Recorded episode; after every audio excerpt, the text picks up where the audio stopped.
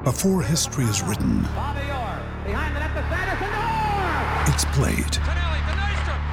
Before it's frozen in time, it's fought one shift at a time. Before it's etched in silver, it's carved in ice. What happens next will last forever. The Stanley Cup Final on ABC and ESPN Plus begins Saturday. With threats to our nation waiting around every corner, adaptability is more important than ever. When conditions change without notice, quick strategic thinking is crucial. And with obstacles consistently impending, determination is essential in overcoming them. It's this willingness, decisiveness, and resilience that sets Marines apart. With our fighting spirit, we don't just fight battles, we win them. Marines are the constant our nation counts on to fight the unknown. And through adaptable problem solving, we do just that. Learn more at marines.com. I'm Victoria Cash. Thanks for calling the Lucky Land Hotline. If you feel like you do the same thing every day, press 1. If you're ready to have some serious fun for the chance to redeem some serious prizes, press 2. We heard you loud and clear. So go to LuckyLandSlots.com right now and play over 100 social casino-style games for free. Get lucky today at LuckyLandSlots.com. Available to players in the U.S., excluding Washington and Michigan. No purchase necessary. VGW Group. Void where prohibited by law. 18 plus. Terms and conditions apply.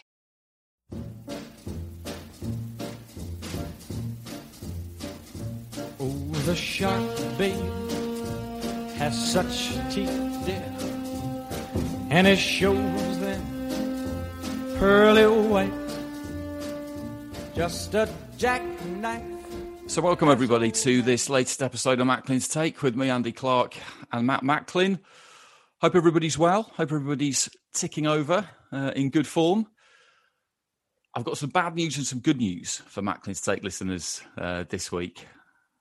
Well, I mean, I hope it's bad news, but strange though that might might might seem to say, because we're going to take uh, a break from kind of mid July until the start of September. We were discussing it the other day, and we just think that now's a good time to to take a few weeks off and kind of refresh and recharge. And uh, dazzling Darren Reese, our, our top producers, off on holiday. Uh, me and Matt have got a couple of things uh, coming up, and and the plan is really that when we get back in September, things will be much more recognisable as how they as how they used to be.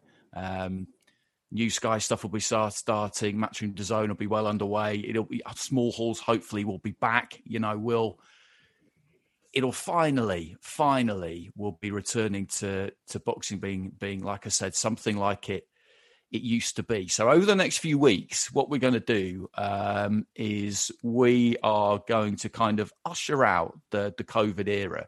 We've decided that the pandemic is over on Macklin's take. That that's that's the party line on it now. It's finished.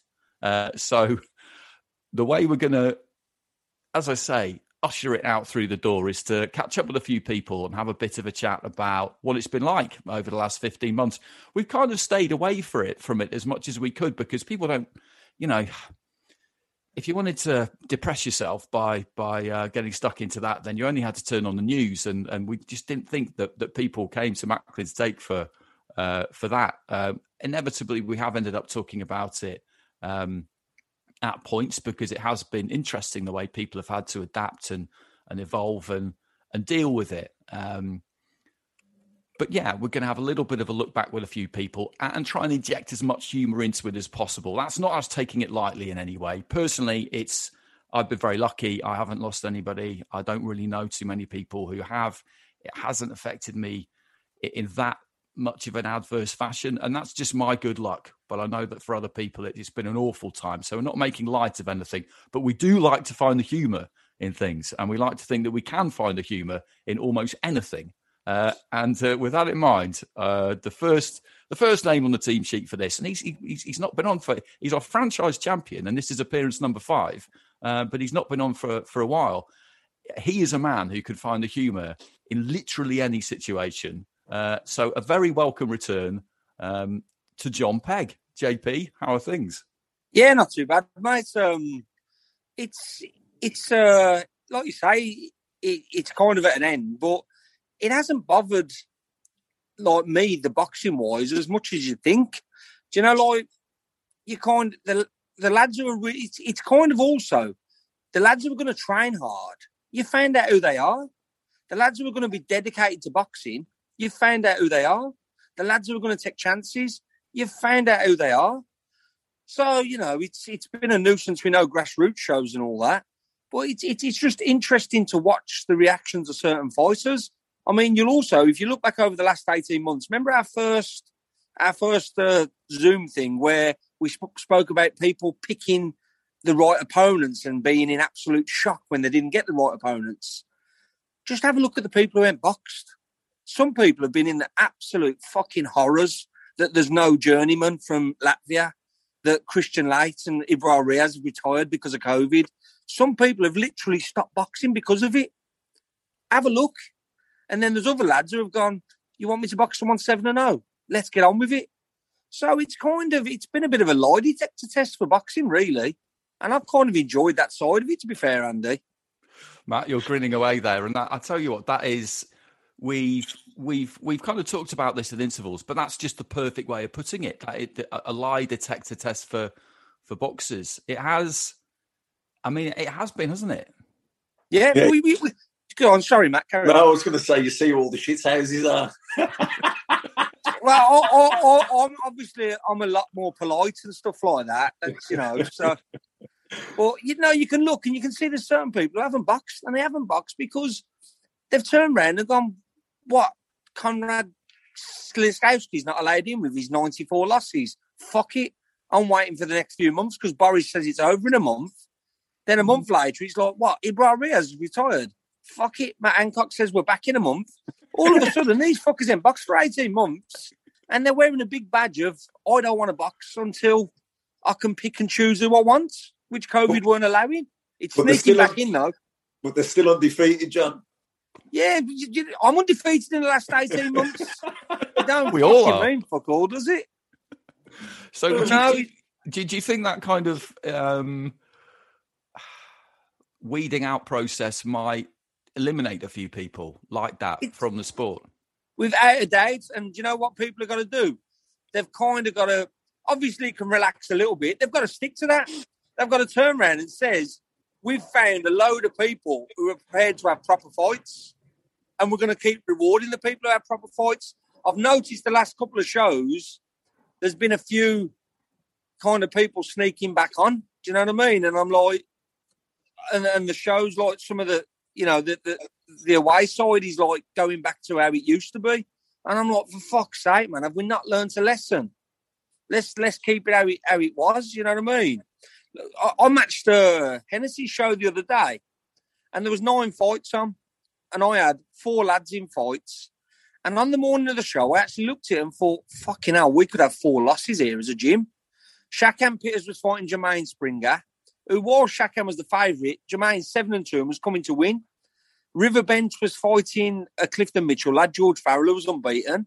Casey Benjamin was fighting Martin Arkin, he was 13 and 1.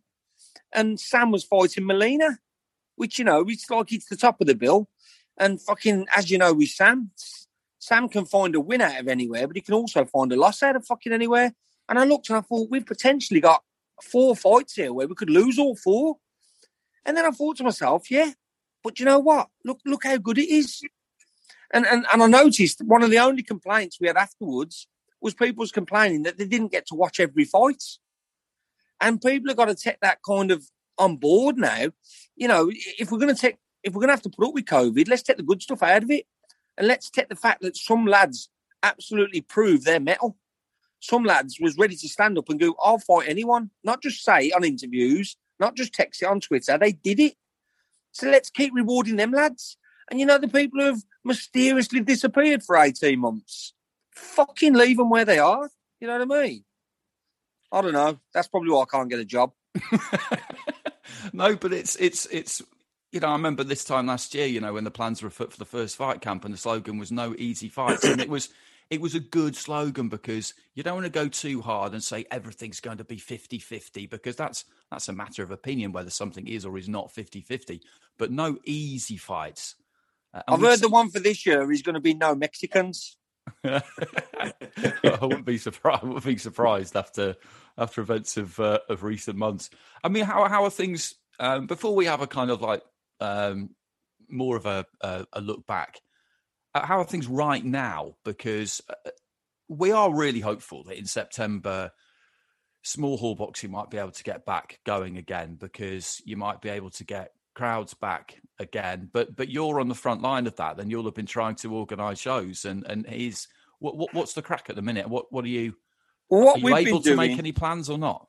we've what we've been doing since the last six or seven months. We've been putting shows scheduled with the board every every month, and then the board has to contact us and say, "Oh, February's not happening, March is not happening," because it, kind of keeps us one step ahead rather than waiting for the board to tell us, "Oh, you can do them now." We've been penciling shows in, and as soon as they say to us it can happen, bang, we're ready to go. And the closest we got, we was looking. We had a show booked in for um, for June and July, and it was really looking like God. We're going to get. We're, we're, going to be ready to go. We started making matches, and then it weren't even the board. Fucking Boris and his pals turned up and went, "Oh, sorry, the gravy's training over. We, we, we, we're, we're stopping you for a bit longer." But that's what we've been doing. We're booking shows in, so we're on top of it. So we're ready to go. And to be fair, like I say, we've got we, we, we've got some really hard-working lads who haven't let it get them down. The way I explained it to the lads, I said, if you had an injury, if you broke your leg, you wouldn't say, I'm out of boxing for 12 months, I'm going to retire. You would put all your effort into being as good as you can be in 12 months' time. I said, treat COVID as the same. I said, just be as best as you can when we, we are allowed to go, when when the, when the sport-wide injury has, has been fixed. So, and fair play, most of our lads are, a couple of lads haven't a couple of lads have gone fucking mental and just treated it like it's a big party. You know, they're not even bothered about COVID because it's not like they've been in the gym or been following the rules. They've just been doing it. They've basically been Macklin eight years ago, basically. You know what I mean? So Jesus Christ. Yeah. Only a few of them. Most of them be have that been on the game. So so what are you thinking now? May May is September realistic? Do you think? I think so. I think September's going to be good, unless they pull something out the that I don't know, fucking, they're going to make another thing banned. But I think September, I think August, people are kind of going, well, if it's okay in August, we're all going to have a quick holiday. And if it is okay, if not, it'll be September. And I think, and I think if it's not September, I just think people are going to go off and start doing bare knuckle or unlicensed. I think boxers are getting to the stage where they're like two years. I might as well just go and do bare knuckle or do unlicensed or do MMA because they've been allowed to. So I think we're at a point now where if it doesn't get fixed by September, which I think it will, I think we're going to lose a lot of boxers. And then when they do open it up, they're going to say, fuck, we've got like 200 boxers like in the 70s. So I think we're at a stage now where it's, it's going to fall into place because it's got to. Matt, that that sounds right to me. That sounds right to me because I mean the grassroots of the sport, the small hall shows, we, we know how important they are to the long term prosperity and health of professional boxing at all at all levels. And everybody keeps saying it, but there is a real danger that if it doesn't come back soon and these these lads uh, and women don't get the opportunity to fight soon and make some money soon, they will find another way to do it. And once they found another way to do it, they might settle into that and think, yeah, you know, this is okay. People's habits can change very, very well. I say very, very quickly. This has been going on for a long time now, uh, and there is a danger that habits will change. People will just get used to there not being any small halls, and that would be that long term. That is that is an iceberg. That is a massive iceberg that could cause Have- a huge amount of problems. Have either of you pair had COVID? No, no, I haven't. Fucking I have. Listen to this. I got to be a bit quiet because my next one. Well, I got I got the test. I was having them all the time, and I felt ill. So I got the test. I went out the test, and I thought to myself, my head was killing. Didn't feel well. You know, when you look at the fucking things at the newspaper at the time, this was the end of last year. Basically, that says fat middle-aged bald geezers are going to die. So I'm fucking in the absolute horrors. So I got the test. I come back positive. So I'm lying in bed, and by the end of the first day, I weren't bad enough to go in hospital, but I weren't much better. I was lying in bed, temperature at 40, couldn't get up. It was like, you know, I'd been locked in the room because nobody else wanted to, to catch it. You know, really bad. For four days, it was awful, like really bad. The fifth day, it kind of like broke a little bit. And then for a week, I just felt a little bit better every day. Now, this is where it gets bad because I'm, as Matt will know, I'm a bit, a bit of a hypochondriac. Like, I weren't a hypochondriac here because I was really fucking ill. I was like, you know, and um, about a week later, I says to my wife, I says, I've got to be quiet here. I says, um, I said, I ain't seen Val for ages, my next door neighbour. And my wife went, Well, you won't have, she's died. And I was like, What? I said, What do you mean? She fucking died. She said she had COVID while you did. I says, What? She died from COVID? She went, Yeah. She says, I come in the bedroom and told you. And I was like, Fucking thanks, Florence. I says, While I'm lying on the bed with a virus, you come in and tell me someone 20 foot away has died with it. I says, fucking great bad bedside manner there. Do you know what I mean? So yeah, so it's kind of his. Yeah, my, my wife, no thinking, fucking Florence Nightingale there, come in and told me someone had died twenty foot away with something that I was suffering with. Imagine fucking that. Talk about an encouragement speech. Do you know? She went, "Oh, I didn't think of it like that." I was like, "Oh, thanks a lot." That was a pep talk. It was. Probably trying to get me out of bed. She probably thought I was malingering. Probably thought I was. I swear, she thought I was faking it. That's the worst Yeah. team talk of all time. It Yeah, sounds, while I was lying in bed with it ill. sounds, like, sounds like the kind of thing my wife You should be all right in a couple of days, but the one next door is dead now. Yeah, basically, yeah. what the fuck? And people wonder why I'm oh. fucking hypochondriac. That's what I have to live with. Oh, God. Well, yeah, God. it, it was no joke when I had it. It was not nice. So when I got the chance to have the jab, I'm not usually into needles and stuff. I went and got it. I was like, I do not want that again. It- for four days, I didn't know what day it was. It was like it was not good. So, you know, it's just, uh, I can't believe both of you pair have avoided it. Yeah, I mean, I don't really know too many people who who have had it. To be honest, I know a few fighters who've had it, but kind of family members, stuff like that, friends. I, don't- I don't really know. I know if, I know quite a few people who think they might have had it last December or January. Oh, they, everybody thinks they've had it, don't they? The Yeah, fucking they bullshitters. this is like people having amateur fights. Oh yeah, yeah. I, I, I had a, a spar when I was eleven and won four. Semi-pro. seven. Semi-pro. Fucking- Yeah, yeah. This is like semi-pro fighters. Fucking people who, who think they've had it. Fucking until you've got a test back and you've laid in bed for four days and somebody's died fucking twenty foot from you. I'm not, I don't believe you, basically. it's like you know, I, I guess that's the equivalent of kind of like COVID hipsters, isn't it? Oh yeah, I, I had COVID before it was even COVID. Oh yeah, I had COVID. You know, I had it last December before you know before anybody even knew about it. You're right. Yeah, you're but- right. It's it's. And now you mention it, some of the people who've claimed that to me, they do fit into that category of, of you know whatever whatever you're into, they were into it first, and it was better when they were into it. And you know, five minutes into any conversation with you, you just think, God, I just wish you'd fuck They're the off. same people who claim to have had it twice. Oh yeah, Yeah. I've had it twice. I have, and you're like, oh, for fuck's sake, you know what I mean? You, not only have you had it once and you didn't get a test, you've actually fucking had it twice and you've diagnosed yourself. Fucking absolute bollocks. But we, you know, we're in boxing. We're used to the, to this kind of bullshit, and we? yeah, I mean, I think it's fair to say that. I think it's fair to say that. Um, what was I saying? Oh yeah, Matt, Matt, Matt, the the small hall scene. You know, people, everybody, everybody says it, don't they? It's one of those things where, you know, it becomes almost a kind of compulsory thing to say to show that you care about boxing. Oh, but the small hall scene is crucial, and it's crucial we get that back. I don't think people really understand though that if they're not allowed to come back soon, that could be irreparably damaged. They could go. We've already lost a lot of away guys. We've definitely they've retired. They've had enough of it because they do it because it's a job. We know that, and they've gone. They've gone and got other jobs. And the trouble with being a away fighter is when you don't do it regularly, it really hurts.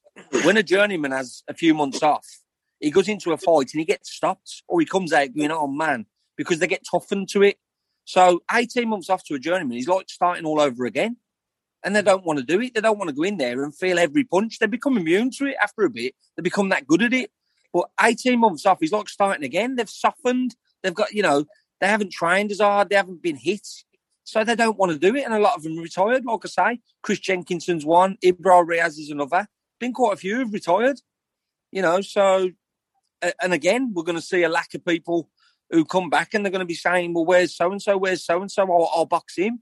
And when you tell them they've retired and there's a kid who's two and oh to box, you know, they'll want to know, they'll want COVID to come back. They'll be fucking, they'll be asking Boris Johnson for another furlough for 12 months because they don't want to box anyone who's fighting back, basically. But um, the good thing is now they've got to.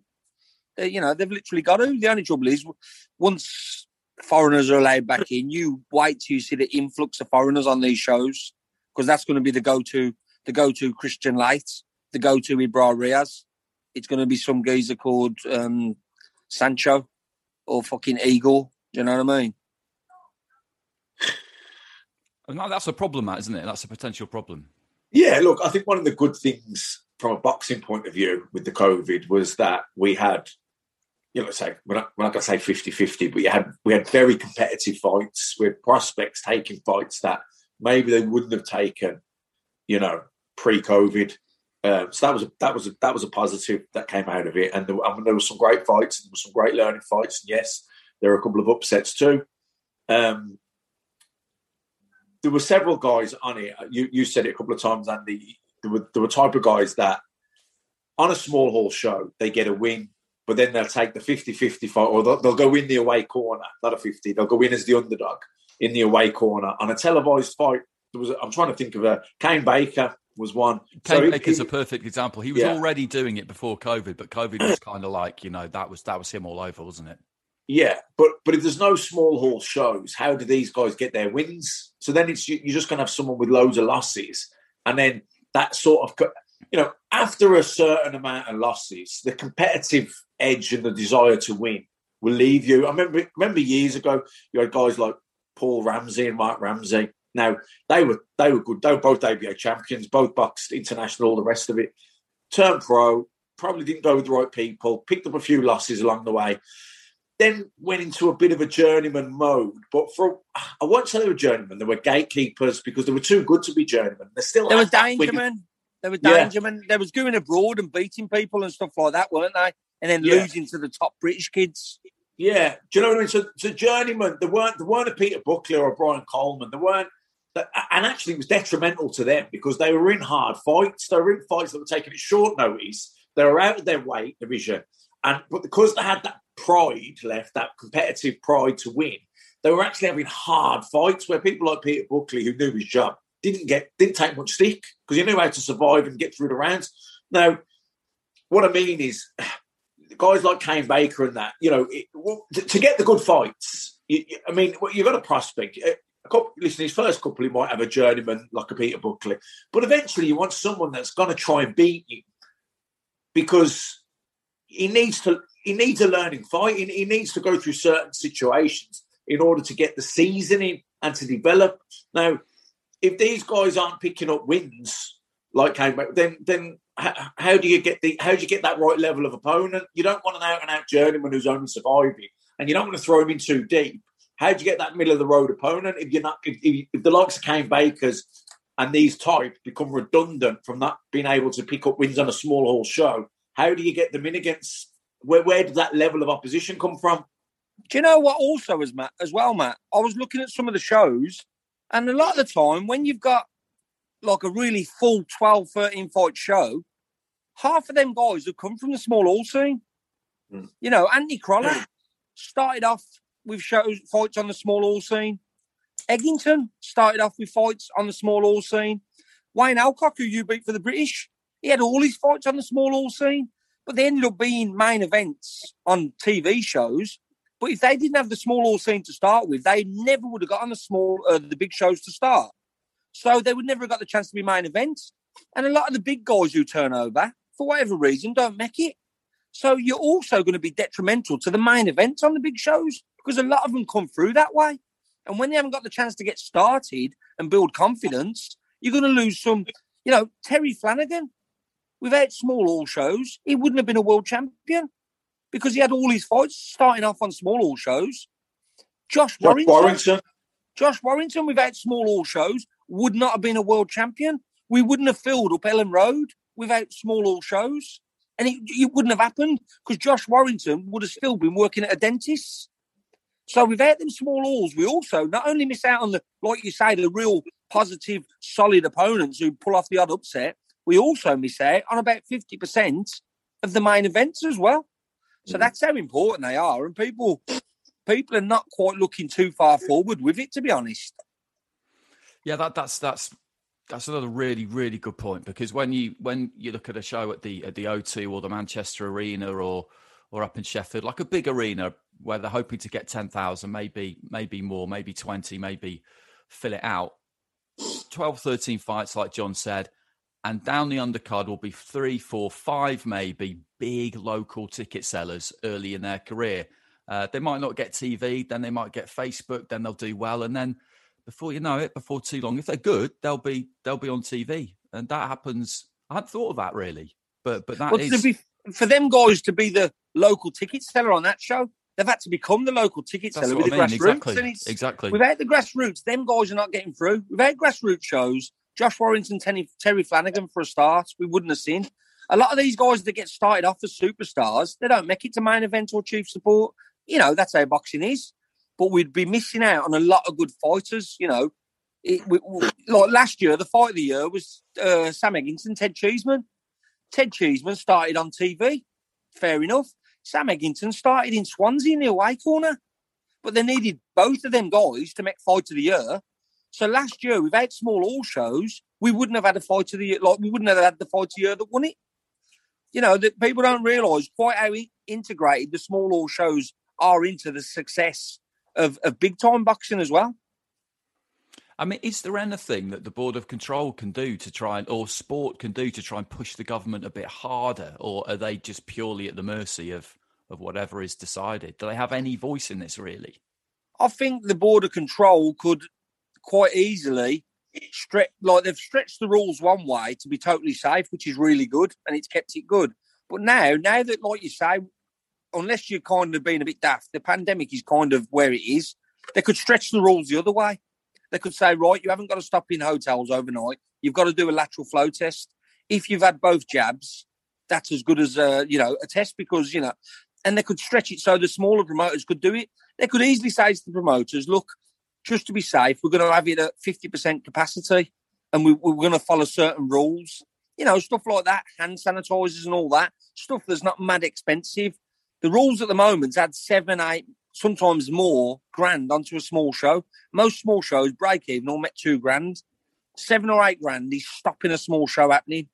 Now, if they could make it so the rules that we're putting into place will maybe cost 500 quid for a bit of sanitizer and someone to check and a load of lateral flow tests, the shows could be back on. Me and Tommy Owens have already planned that we're going to do shows to half capacity to keep everyone happy, to keep the customers happy that they're not crammed in. And the shows, if we do them right, should break even.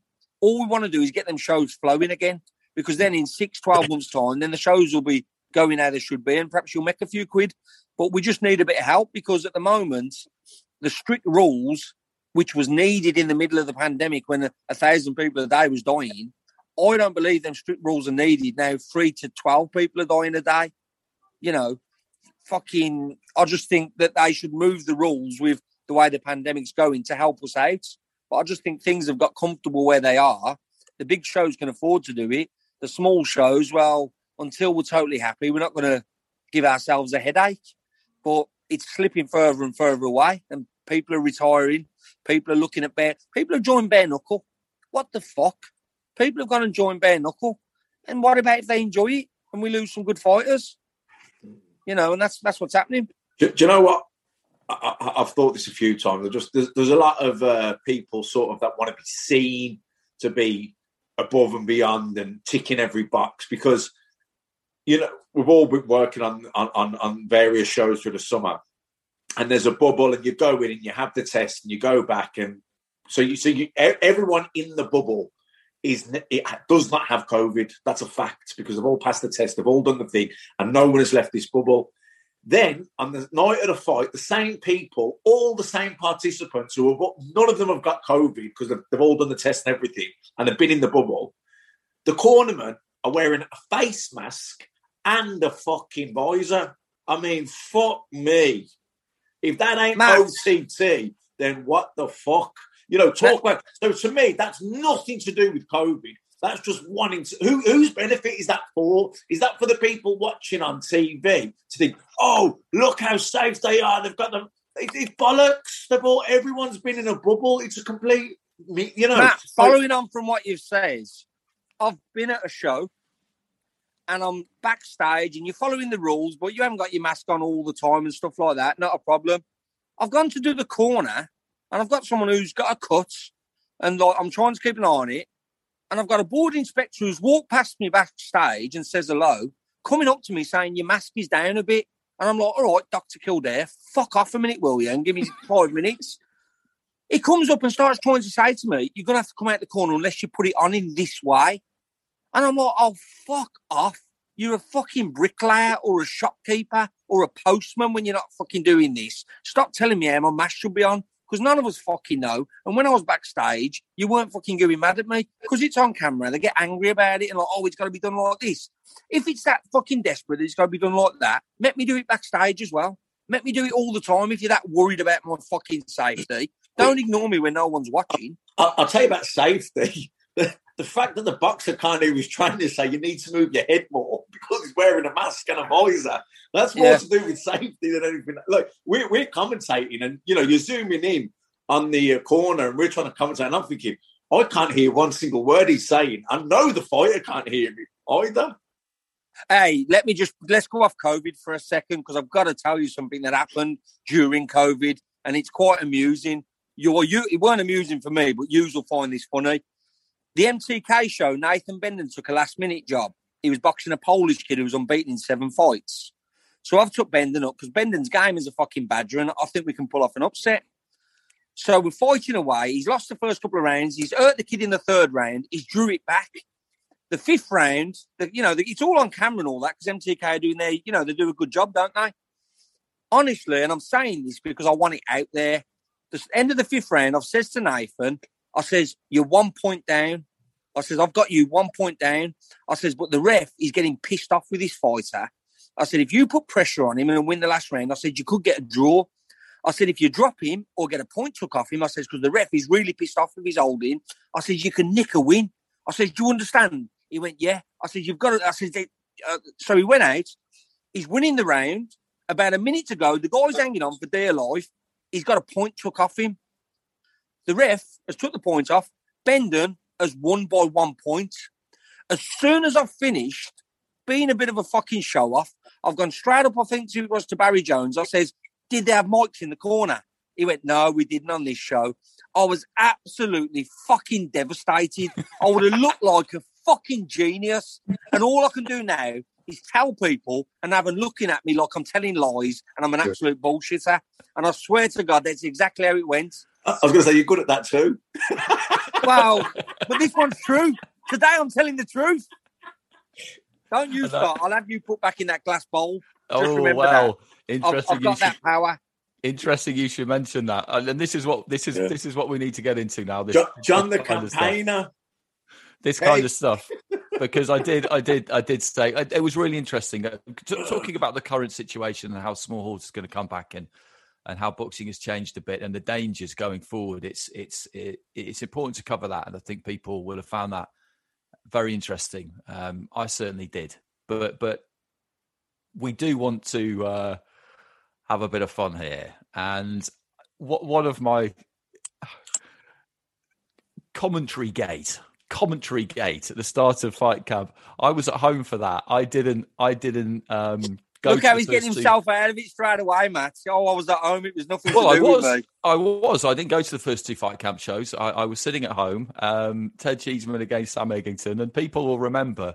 People will remember um, how it all basically just went off after the fight because the judges at ringside and everyone really could hear uh, Adam, Adam Smith, uh, and Matt commentating at ringside because there's nobody there and sound carries obviously, uh, and we had all sorts of. We had all sorts of fun and games in the in the aftermath of that, which resulted in the next week um, in two commentary sheds basically being being erected um, a little bit further away from ringside, and commentators being billeted. All in- I'm going to say is, if you're in jail, you don't get put into solitary confinement if you haven't done anything wrong. That's no, all. no, but, no, but maybe you've done nothing wrong and all the other inmates are fucking grassed on you for nothing. Oh, so, so, so what you're saying is it's Adam's fault. I'll go with that one. As a mate, I'll go with it's Adam's fault.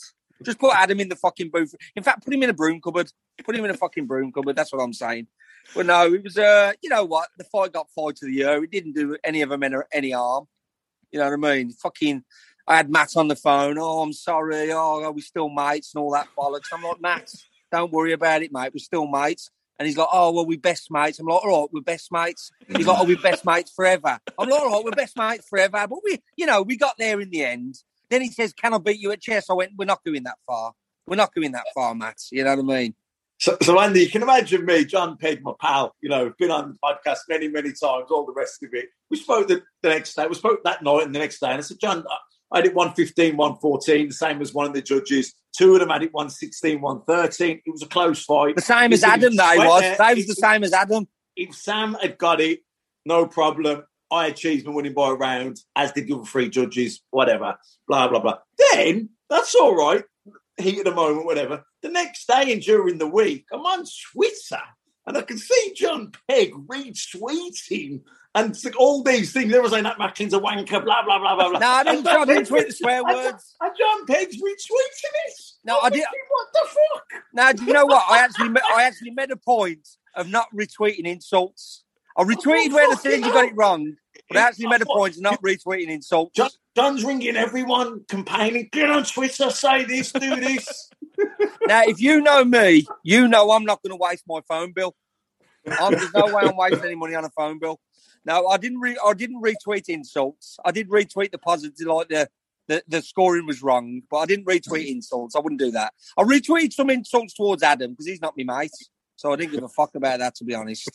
But yeah, so and then every. I, but you know, honestly, because we are mates, and you do have a discussion afterwards. Yeah. And every time I see him in the little fish oh, bowl, oh, Andy, it's took it's took a year for us to be mates again. I, I, I, was I was mates, but every time I see him in the fish bowl, I was like, "Fuck, I've done that.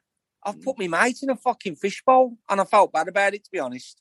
Wow, Jon, that was what I was going to say. Is is is that you changed the the the ringside architecture of COVID boxing because everybody after that Sky shows um, we had those Portakabins at the SSE Arena. Um, you know, the power of the Pegg, you know, the power of the people. Mm. Do you know what, Andy? I'm honestly about all that stuff, I'm not that bothered. I'm actually bothered that Mrs. Macklin sent me a text saying, if you get my Matthew in trouble again, I'll give you a kick in the bollocks. I'm more scared of that, to be fair. So, you know, Matt saying I was ringing my mates. He got his mum onto me. So, you know, fucking, it's not good. But no, he's, he's gone nuclear there, hasn't he? You know, there was no real need for that, Matt. If I'm honest, you know that. Yeah, well, he that... knows I'm scared to death of his mum. That's what I'm. I'm scared of all Irish mothers, so he knows that. You know, I ain't been around the house since.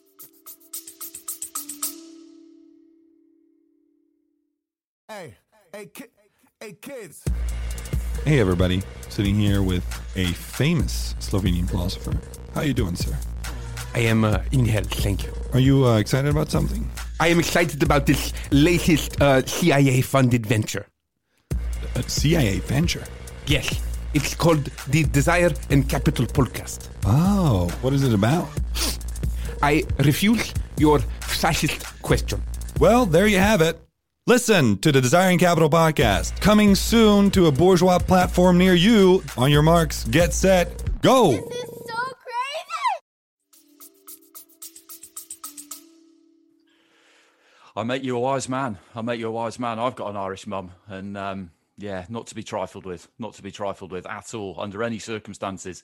Fight, fight camp was good fun though, wasn't it? You know, that was one of the things where um, I'm not surprised they're repeating it this year uh, because it just kind of coming out of that first lockdown, and we're at a point where falsely as it turned out we thought things might be not that far away from um, from getting back to normal. We've you know we've been using that phrase forever, um, but it did give everything a lift, didn't it? You know, and I think I think being in the bubble, kind of, it seemed like there was a bit of a a bit of a kind of almost carry on boxing type atmosphere to it. It, it yeah, no, looked, it, was, it was it was just unique, wasn't it? Yeah, no, it was, it was really good fun, and it was you know what. It, again, though, I think you can see the difference with Fight Camp this year. I don't think it's quite as competitive as last year because last year everyone was desperate to do something. It was like it could be you fight, fight, fight uh, a tiger, and lads would have gone, "Yeah, I'll fight it." I think this year people are just starting to ease back into being a little bit more careful, a little bit more. I'm the home guy, they're the away guy. I think last year, I think it was brutal. I think people was just going at it. To be honest, I think it was really good. But now it's just great fun and fighting outside and you know in the back garden. It was just, it was just, just really good.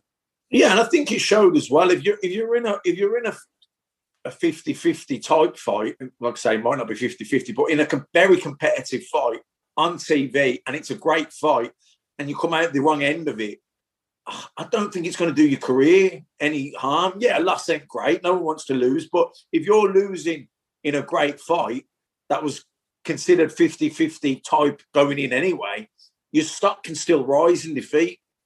Do you know what, Matt? Um, we've spoke about this how many times. It shouldn't take COVID to prove that. You know, look at the guys in my gym. Look at fucking Eggington. Seven losses and he's still topping bills on TV. Look at yourself. Now, mm. you was one of these lads who was like a real top amateur. The kind of guys who, with a loss, a lot of them crumble because they haven't got the right mentality.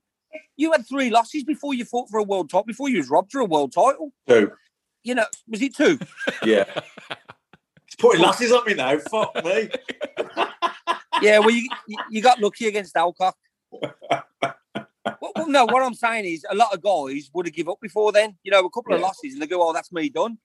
You know, and you, you know, people are going, they're having a loss and they think they're done. It shouldn't take COVID to prove that. It should just be become a better fighter. You have another loss, become a better fighter. You have another loss, fucking become a better fighter. Do you know what I mean? It should be your age and your condition that tell you when you're done not a couple of losses on your record. If you're finished, you know you're finished. If you're not finished, it don't mean it don't mean anything, and it shouldn't take COVID to prove that. And that's why we've got to take the good things out of COVID. We've got to say we've seen fighters come through after losses. We've seen people not give up. We've got to take the good stuff out of COVID. Otherwise, we'll never, we'll, you know, we'll never get anywhere. Do you know what I mean? Absolutely, absolutely. So let's just go right back to the start. What I mean, what was I remember the very beginning of it from my own point of view. We were me and Andy Scott were and Ed Robinson were sitting down at, at Repton, um, not far from where I live actually, in mid March, uh, Tuesday I think it was, because we had the golden contract light heavyweight semi-finals on a Friday. We were waiting to do the draw. We were thinking that would still happen, and then the word came through that that the show was off, and we knew that things were going to grind to a halt from then onwards. And it was just a kind of strange, strange atmosphere where nobody, nobody had a clue what was going on. And and uh, we had a press conference later that week, I think, for Chisora against Usyk, and people were kind of behaving like this might happen in May, and we were in mid March, and then things accelerated very, very quickly. I mean, wh- wh- when did you kind of first realize, shit? like we, this- we, we, we had a week to go for a show in in, in uh, Coventry. Um, Craig Richards against Shakan Pitters, the original one, and we literally done the, the what's it a week before. And the guy at the venue goes, "Oh, the the people with COVID are talking about that things might be shut down next week," and we was like, "Oh, shut up, you fucking idiot!" A week later, everything was cancelled. A fucking week after that, we're sitting in our house playing noughts and crosses. That's how kind of quick it envelopes us. We went from doing a press conference with loads of people at to two weeks later, everyone's locked in. You- Hey, how many COVID tests have you guys had while doing the show? There's got to be a lot in it. Well, we've not really been in bubbles, so we've been kind of okay. I mean, I've I've done most of mine in the last two or three months, like going away for the odd thing with IEBA. I've I've got to do another one tomorrow morning. I'm off. You know what? A COVID test is, is a great way to find out if someone's a potential fucking serial killer. Some of these nurses literally just tickle your nose and they kind of look at you like a caring professional. Some of them try and perform fucking brain surgery on you with a stick. They stick it that far up your nose. You're doing it all right, all right. And they're like, no, no. And I swear, it's, it's like some of these nurses who do these tests, I want their hard drives looked at.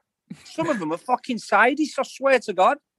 I could see how injured, honestly. So I was, I wanted to get other people's opinions because some is like, oh, there you go. Others is like, bosh. John, Fucking look, that. Fucking hell, she's she, she's performing S and M on you, getting dressed up in a nurse's outfit and It's sticking the when thing she up asked your for nose. 40 quid afterwards. I, real, I realised I'd gone into the wrong cubicle. But all I will say is, I followed Adam Smith into that cubicle, so I thought it must be okay. Do you know what I mean? So he was in there first for half an hour. I don't know what was going on. Well, you know, people have very very selective individual tastes when it comes to when it comes to that kind of thing. Sometimes, Mate, fucking hell, some of them are horrible. most of the tests I've had to do, I've had to I've had to administer myself, and I always end up sticking that fucking swab too far up my nose to the point where my eyes start eyes start watering. But me and Matt have got away with it mainly because we've come in and out on the day uh, on the day of the show, and I haven't really been too I haven't been too bothered about that because. I to be fair, the, Andy, you've got quite a big con, can you? What was you using a broom handle? That's a ludicrous exaggeration, and he knows it is. Anybody get onto YouTube and have a look at this. I there's, there's, there's no frotch, there's no frotch type activity going on here. Yeah. This is no, it's, it's not small though, is it? I bet nobody offers you any cocaine at parties, do they?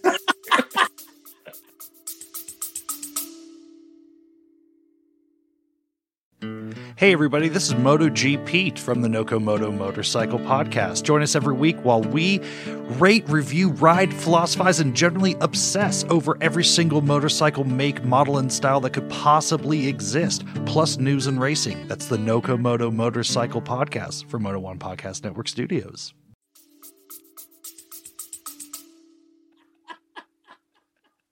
So, Macklin, what about what about you? Do you, do you remember the, the kind of uh, when I look back on it now? It just I remember my brother and uh, my brother-in-law who's who's a he's a doctor now. He was just about to qualify then. Kind of last last Christmas, just saying to me very matter of factly. I think I asked him about you know what was going on in China and all the rest of it, and or maybe it was early the next year. I can't quite remember the the timeline. And he just very matter of factly said to me, "Yeah, you know, people in hospitals are hospital I'm in, and it'll be the same in any hospital. They're all sitting around and we're all sitting around talking about it. Uh, and this is coming to the UK. Uh, no way this isn't coming to the UK. This is going to be a global pandemic. Um, we will warn the government. The NHS will warn the government. They won't pay attention, uh, and it'll be a total fucking shit show. Uh, that's what's happening. That's what's going to happen.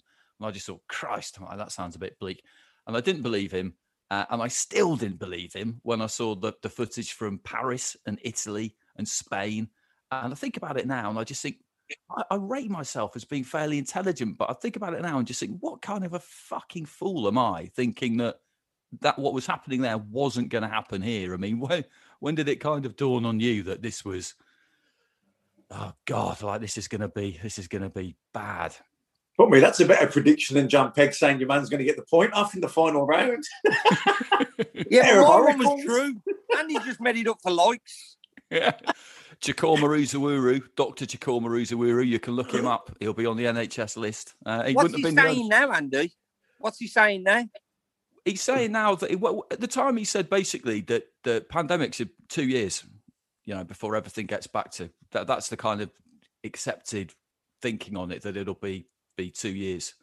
Um, yeah. I think, I think now, I think in the medical profession, what what from what I could tell, the the overriding kind of opinion was that keep that vaccine rolling out, and once and once it's been once it's been rolled out, then basically at that point, what what more can you really do? Um, in the winter, things will spike like it does with the flu because people are indoors more and all that kind of thing.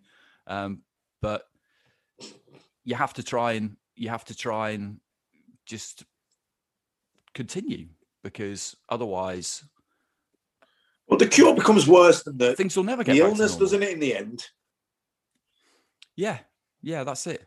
That's it.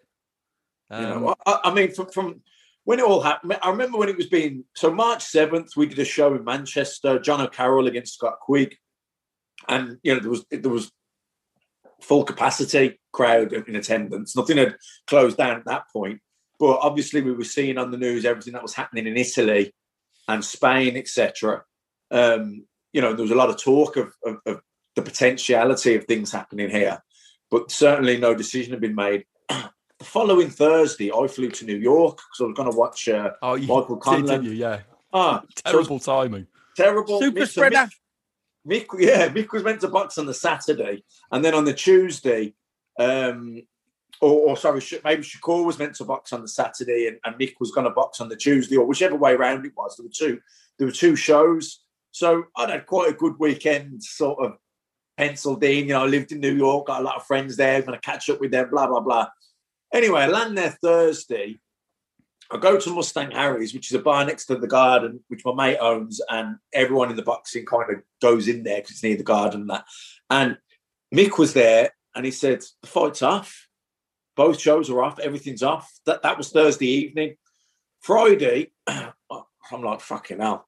I've gone. I've gone had something to eat in that bar, and everything was just closing down. They said, "Listen, everything's closing. Everyone's getting out of the city." Blah blah blah. So then on Saturday morning, I'm thinking, fuck, I don't want to get stuck in New York. don't get me wrong, I wouldn't mind being stuck in New York if everything else is open, but if everything's closed down, I don't want to be stuck here and I can't get back. So I changed my flight and I flew out like early hours Sunday morning.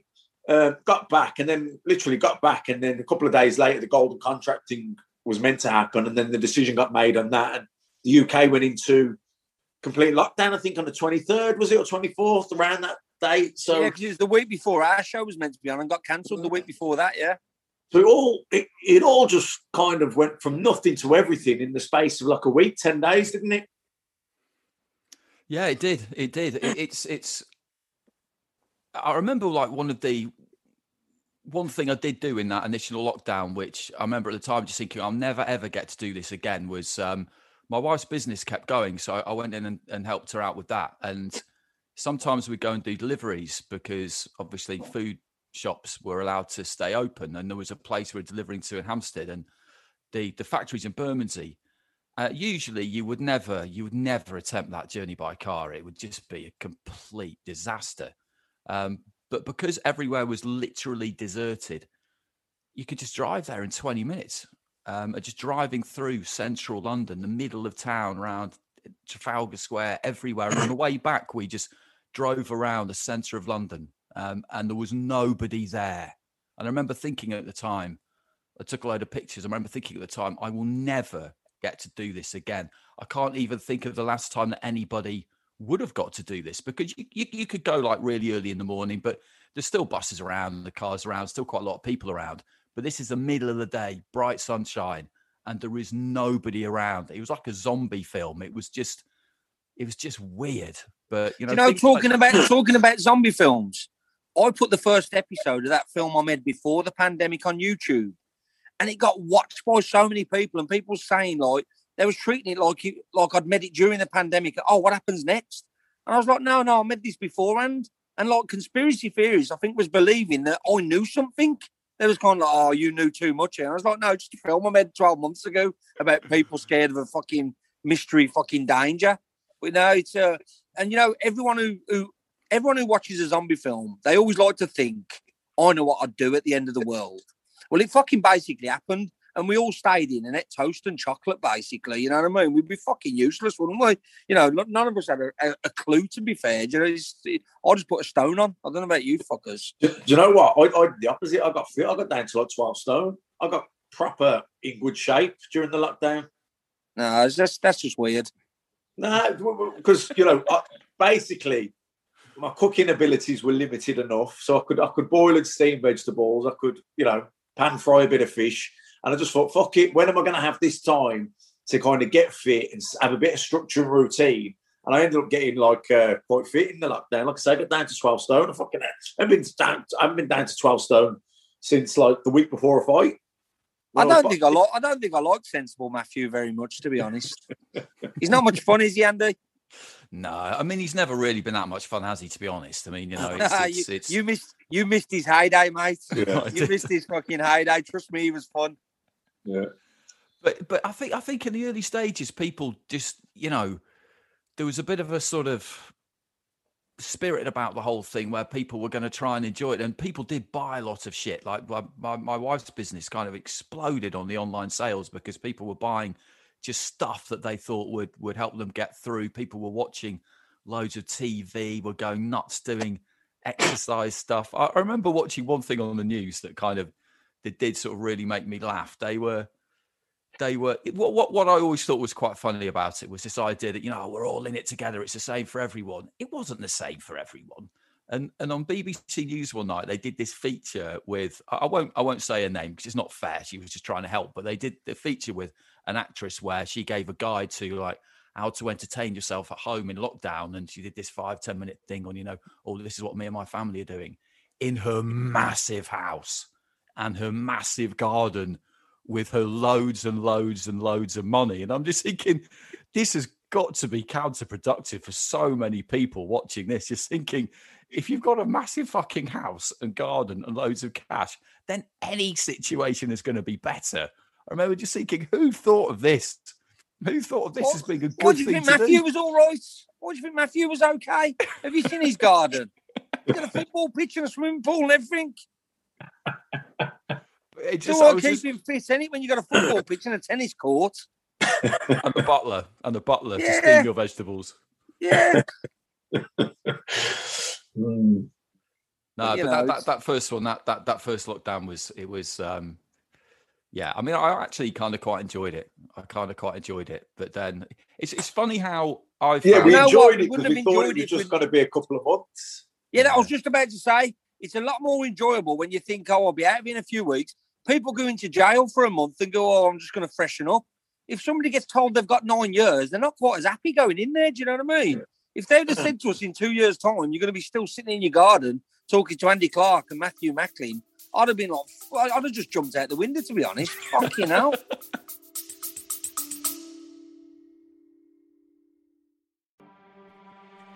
Yo, I'm DK, co host of the One Star Recruits podcast. My best friend Rip and I host five star athletes, celebs, business leaders, comedians, and coaches from around the world. Each week, I can guarantee you the show will always have great laughs, catch up on life's in relatable ways, and have a ton of fun.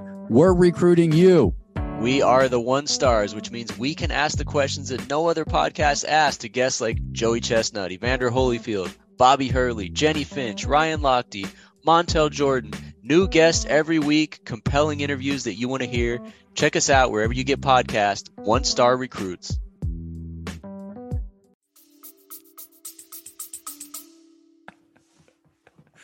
Uh, well, I mean, it's what I've found about the whole thing as well is that it's it's kind of disturbed my space time continuum almost. I think I said this a few months ago, whereby this time last year doesn't feel like that long ago to me somehow. But then the shows we did in kind of September, October time feel like ages ago. They feel like they came before Fight Camp, and Fight Camp still feels quite fresh. I don't know. It's it's kind of I guess that's the product of just doing the same thing all the time. Everything just blends into one and kind of gets gets rearranged. How, how's it been with well, me and Macklin don't have children, Jon. So how's it been with like kids in the house and stuff like that? Is it total mayhem? I know, I know they're not like really young, but even well, still. my, my youngest one moved into the loft.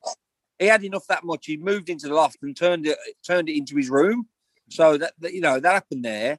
My daughter was lucky enough that her filming was put back a bit, but she got to go off and film under mad strict rules.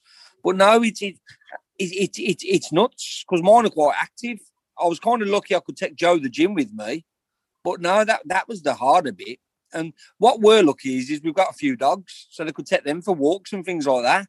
But yeah, it's you know, it, I mean, you got no kids and your wife makes chocolate. How the fuck can anything bother you? Do you know what I mean? It's about the choices you make in life, Jon, isn't it? And I've chosen wisely. You know what yeah, can but I? What a can lot I say? fucking wiser than me, trust me. and then you got Matthew, fucking, he's living on about seven acres. He's weighing 12 stone for the first time in years. He's got no kids. And he's saying, oh, well, it weren't too bad. Try fucking having six dogs and three fucking teenagers and seeing how you get on in, in COVID. You know No, what I mean? I'd- I wonder why my I'd say beard's it gone was- grey. I'd say it was tough with kids, definitely. Must have been. No, it was was- it was um you, you have to find things for him to do and stuff like that. And like I say, Jack turned the loft into a his own little space, which was a project for him. The biggest one who suffered for me was Joe, because he likes to train. Once we was allowed back in the gym with elite athletes, he come along with me. But until then, he was going round the bend, to be honest. And when he goes round the bend, he takes it out on everyone else. So yeah. If, if, if you felt like you was missing out, both of you, I've got a spare one each for both of you next next time I can send them along, no problem whatsoever.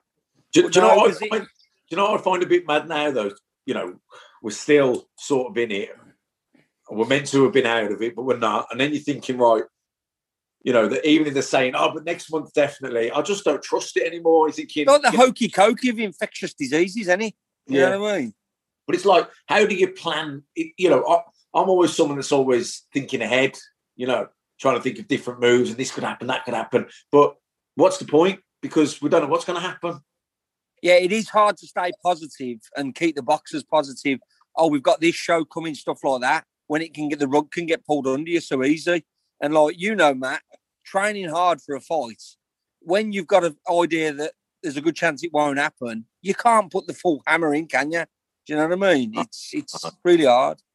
And if you're, you know, like you say, if you're if you're an all or nothing type of person, you could easily just think, ah, fuck it as well. I'd say there's a lot of boxers thinking that. Is it hard to try and get them in, stay consistent? Do you know what? About 70% had a little kind of break. And then because there was a break, they got back in and it was okay. But we've lost 20 or 30%. And whether we get them back or not, I don't know. We've basically lost them to like doing what they want to do, maybe working because they got work or partying because people have been partying. They, they've been getting furlough pay with nothing to spend it on. So they've been partying where they can. And we've lost some boxers. And whether they come back or not, I don't know. And the longer it is, the less chance you got of getting them back. If someone's been out for a year, it's 50 50. Someone has been out for two years, it's 75 25. If they've been out for three or four years, you're probably not getting them back. And that's what we might be losing. But the ones who have put the work in, it's kind of nice that they, you know, you got a reward. When I do them first shows, I know who, deserves to be on them shows first. I know who deserves the very first place. The other ones, I'm going to say to them, well, when you was missing three sessions out of five, you're waiting for the second or the third show. So you know, I'm, again, I'm trying to draw the positives out of things that ain't positive, and that's the only way as a coach, a manager, anything you're going forward, you got to show that there's a positive always. But it's not easy sometimes. Yeah, I think that's. Uh, I, I'd love to see that happen. That the people who stepped up during this during this period get get rewarded. That that be recognised uh, by all promoters who, who've used fighters like that on their shows. One thing I was meaning to meaning to ask you, you mentioned earlier on you've been in a lot of a lot of bubbles. The the reason why I was never particularly jealous of going into bubbles is because you're all just kind of hemmed into one place. When it's new and fresh, it's probably quite quite fun, but then that might wear off quite quickly. If if you've been in any um where right where Andy, you've let- looked, where you've looked around and you just thought, oh God, not you. Fuck, I've got to spend. Andy, I've got to, you." I've got to be honest. You're talking as someone who lives with just your wife and loads of chocolate. Of course, you don't want to leave home. I'm talking to someone with three teenage kids and six dogs. The bubbles for me was an absolute fucking beautiful time. I was going to a lovely room where I got food delivered three times a day. No matter what phone call come to me, I couldn't leave that room. I was sitting there with a few books and a writing pad. I was looking forward to the fucking bubbles. Honestly, it was you sit down and you tick what you want.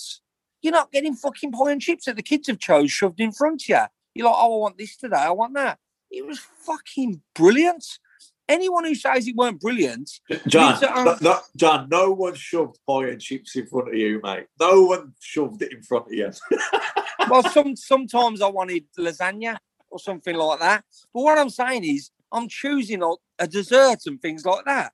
It was fucking heaven for me. And I'm there for four days, no matter what phone call I get, unless it's a serious emergency. I'm like, sorry, I'm in my room. There's fuck all I can do. I'm staying here. And the fact is, once you go out, you go downstairs, there's a little games room, you have a game of chess, you have a chat with someone. The moment you're pissed off with it, you go back to your room and nobody can even knock your door because you're like, whoa, COVID, fuck off a minute. You know what I mean? For me, see, for someone who's a little bit antisocial, who likes to pick and choose their moments, honestly, it, that was one of the fucking beauties. That's the bit I'm going to miss. I'm going to miss that bit. I actually quite enjoyed that bit. It was fucking. And you got to remember as well, Matt will tell you this: the last four days of a boxer is the hardest part of making weight. Now, if they're allowed to be at home till right up till two days before, they're nicking a chip off the kid's plate. They're having a, a, a chocolate roll that, for some reason, doesn't count in weight making. When you've got them in a bubble and you're keeping an eye on it, it's been the easiest time of, of getting the boxers on weight properly. So, as a coach, the bubble was a fucking godsend, especially the matchroom one, where they seem to want you there for about three months beforehand. You know what I mean? and you're all in a hotel together. So as a coach, it was good. And as someone who, who's a bit antisocial and who lives in a house with about 15 other fucking life forms, it weren't too bad at all, to be honest. if I if I just lived with my wife and she made chocolate, or like Matt, I lived in somewhere with like you know swimming pools and fucking swimming tennis courts and all that, I might not like the bubble. As a person in my position, the bubble was fucking great, to be honest. Yeah, but did you not get into some bubbles and look around and just think, "God, not you again"? I'm, I'm. Nah, you you just you or find the four days." entertainment in all of it. We was at one uh, one of the matchroom ones not not long back, and uh, Nick Manners was there. You know, Nick from Leeds, and like Nick, he's a quite a funny guy, but for some reason on this one, we all kind of turned on him and bullied him. And he's a six foot two, proper scrapper. He left his phone on the side and he'd been sending sexy pictures to his girlfriend. Guess what? Steve Wood sent all them pictures to us, and we was doing memes and everything. So you know, we, we was finding our own entertainment in the bubble. like you could see Nick Manners was thinking, why are all these small fucking middle-aged men taking the piss out of me like, like I'm not a six foot two, 15 stone ex-boxer. And so we just made our own entertainments and uh you know, some of the bubbles I was hearing stories and I was gutted I'd missed them. I heard like, you know, like stuff was going and I was like, fucking hell, I wish I was in the bubble for that one. So now there weren't once where I thought, oh God, what's he doing here? You know, I was beating um I was beating a referee and a board a high board official one night at chess quite badly. And I thought to myself, I could be making a big mistake here.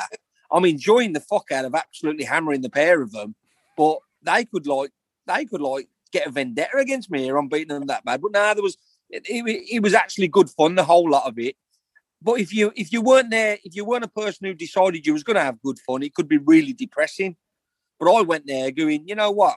Most of the people, you know, if there's someone you're not keen on, just don't talk to them. But most people you are. I, I, honestly, I, I, didn't, I did not not enjoy one minute the bubbles, and I've done about twelve or thirteen of them, and I didn't not enjoy not one of them, to be honest. It, I mean, it does sound like it was kind of yeah, like kind of like carry on boxing, Hi-de-Hi sort of.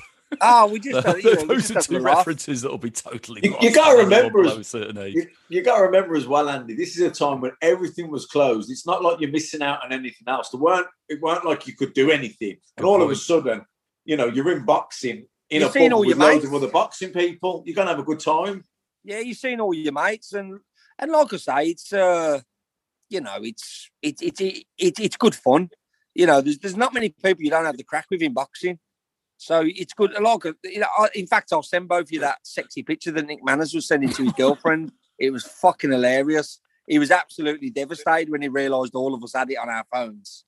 But no, it was uh, it was good fun. It was. Um, and you know what? Because you weren't allowed off, and you weren't allowed to allowed to go off and get your own meals and stuff like that. I actually got to know people who I know okay. I got to know them really well in the bubbles. You know, I'd be sitting there for a couple of hours chatting with people that usually I might just say hello to. So again, it's taking a positive out of things. It, it weren't a positive situation, but there was plenty of positives to take out of it, and and we did. You know what I mean? I suppose you just got to embrace it, don't you? Things like that. Yeah, yeah, yeah. And you know what? After what we've been going through for the last 12 months, you learn to enjoy anything. You know what I mean? Apart from Mexicans.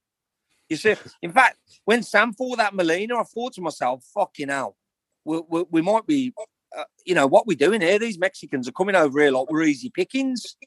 And you know what I mean? But yeah, everything in the bubble, it was it was all good fun. It was, you know, everyone just kind of enjoyed it for what it was. Everyone, you know, I was I was walking up and down the fence on the very first one, like in the Great Escape, with um Chris Sanigar and somebody else.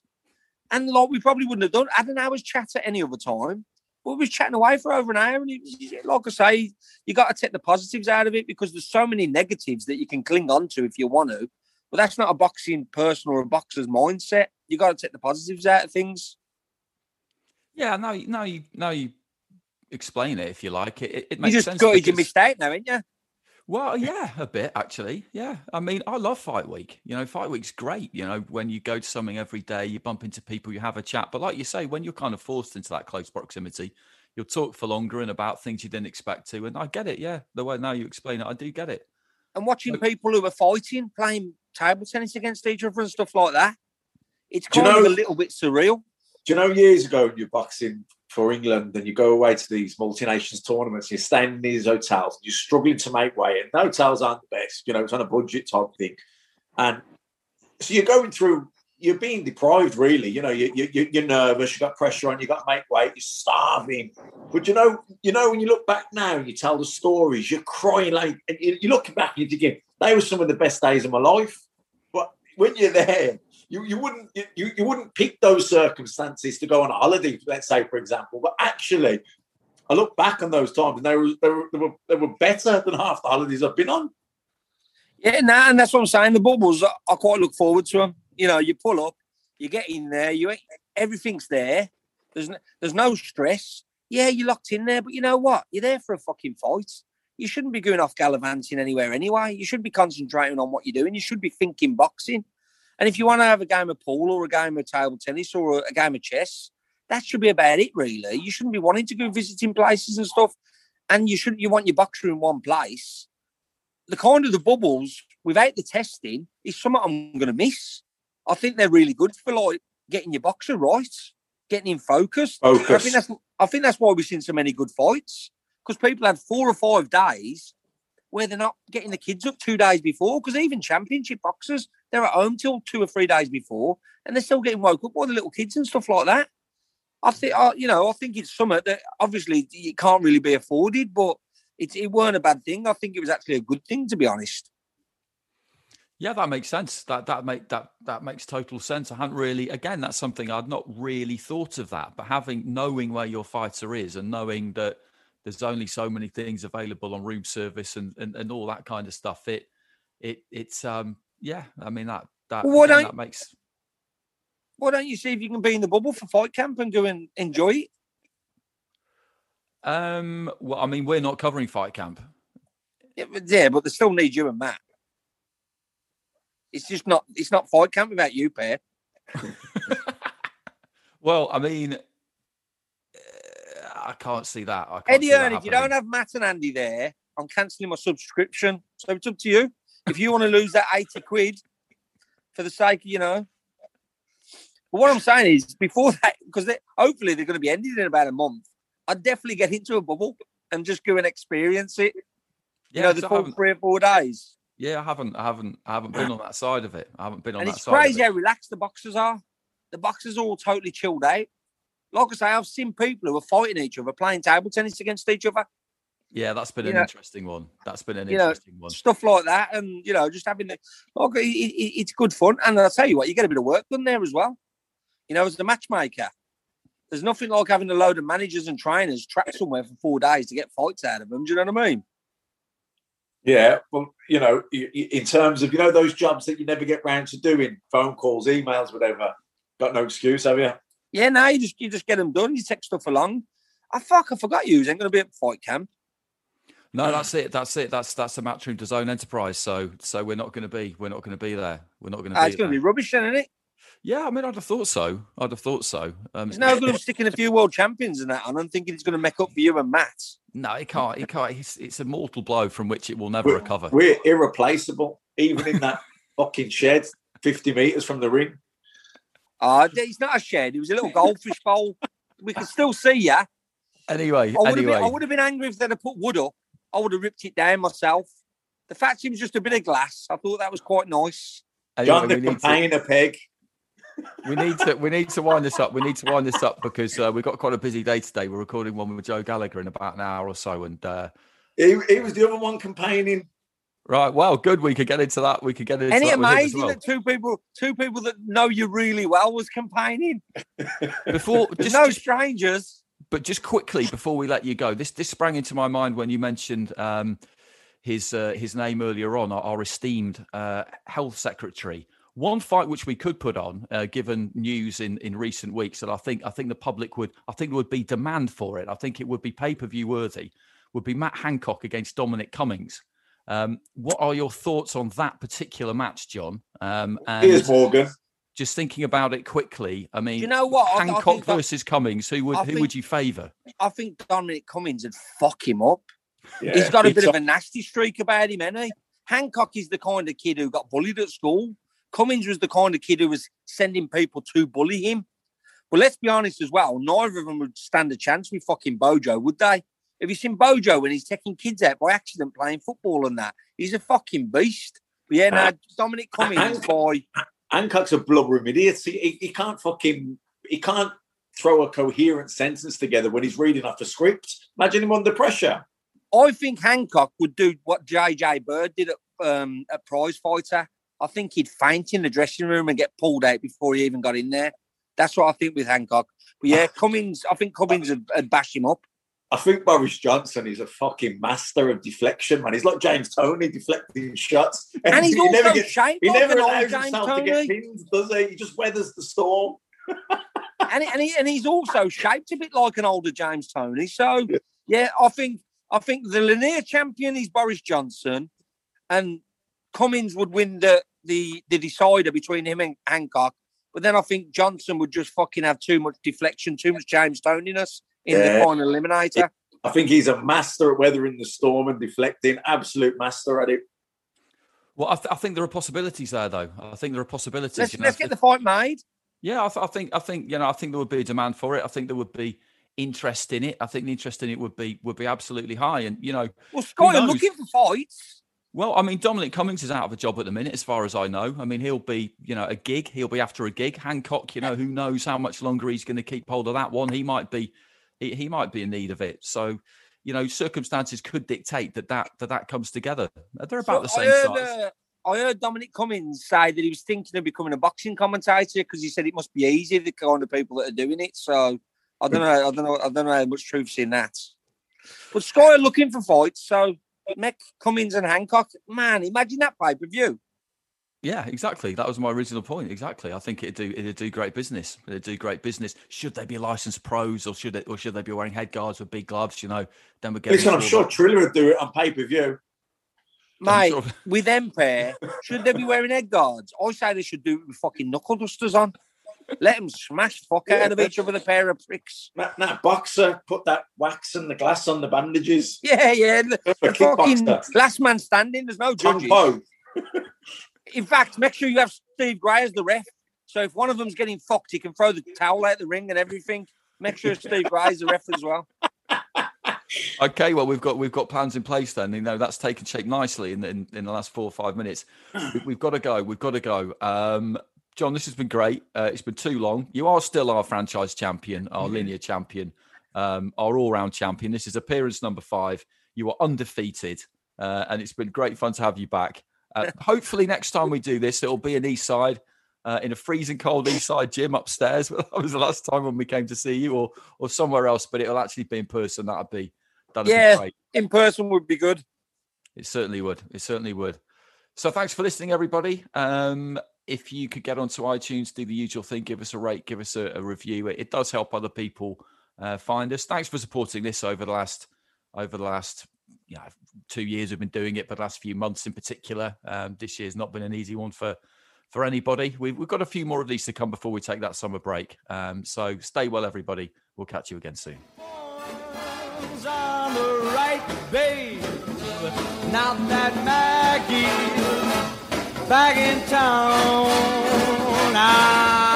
Jenny Diver, whoa, Suki Tawdry, look out to Miss Lotte Lenya and old Lucy Brown. Yes, that line forms on the right, babe. Now that Maggie's back in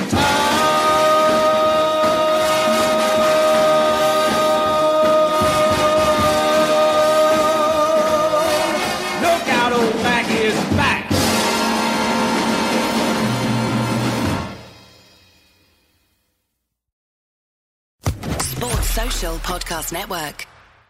Hello, it is Ryan, and we could all use an extra bright spot in our day, couldn't we? Just to make up for things like sitting in traffic, doing the dishes, counting your steps, you know, all the mundane stuff. That is why I'm such a big fan of Chumba Casino. Chumba Casino has all your favorite social casino style games that you can play for free anytime, anywhere with daily bonuses. That should brighten your day a little. Actually, a lot. So sign up now at chumbacasino.com. That's chumbacasino.com. No purchase necessary. Group. Void were prohibited by law. See terms and conditions. 18 plus.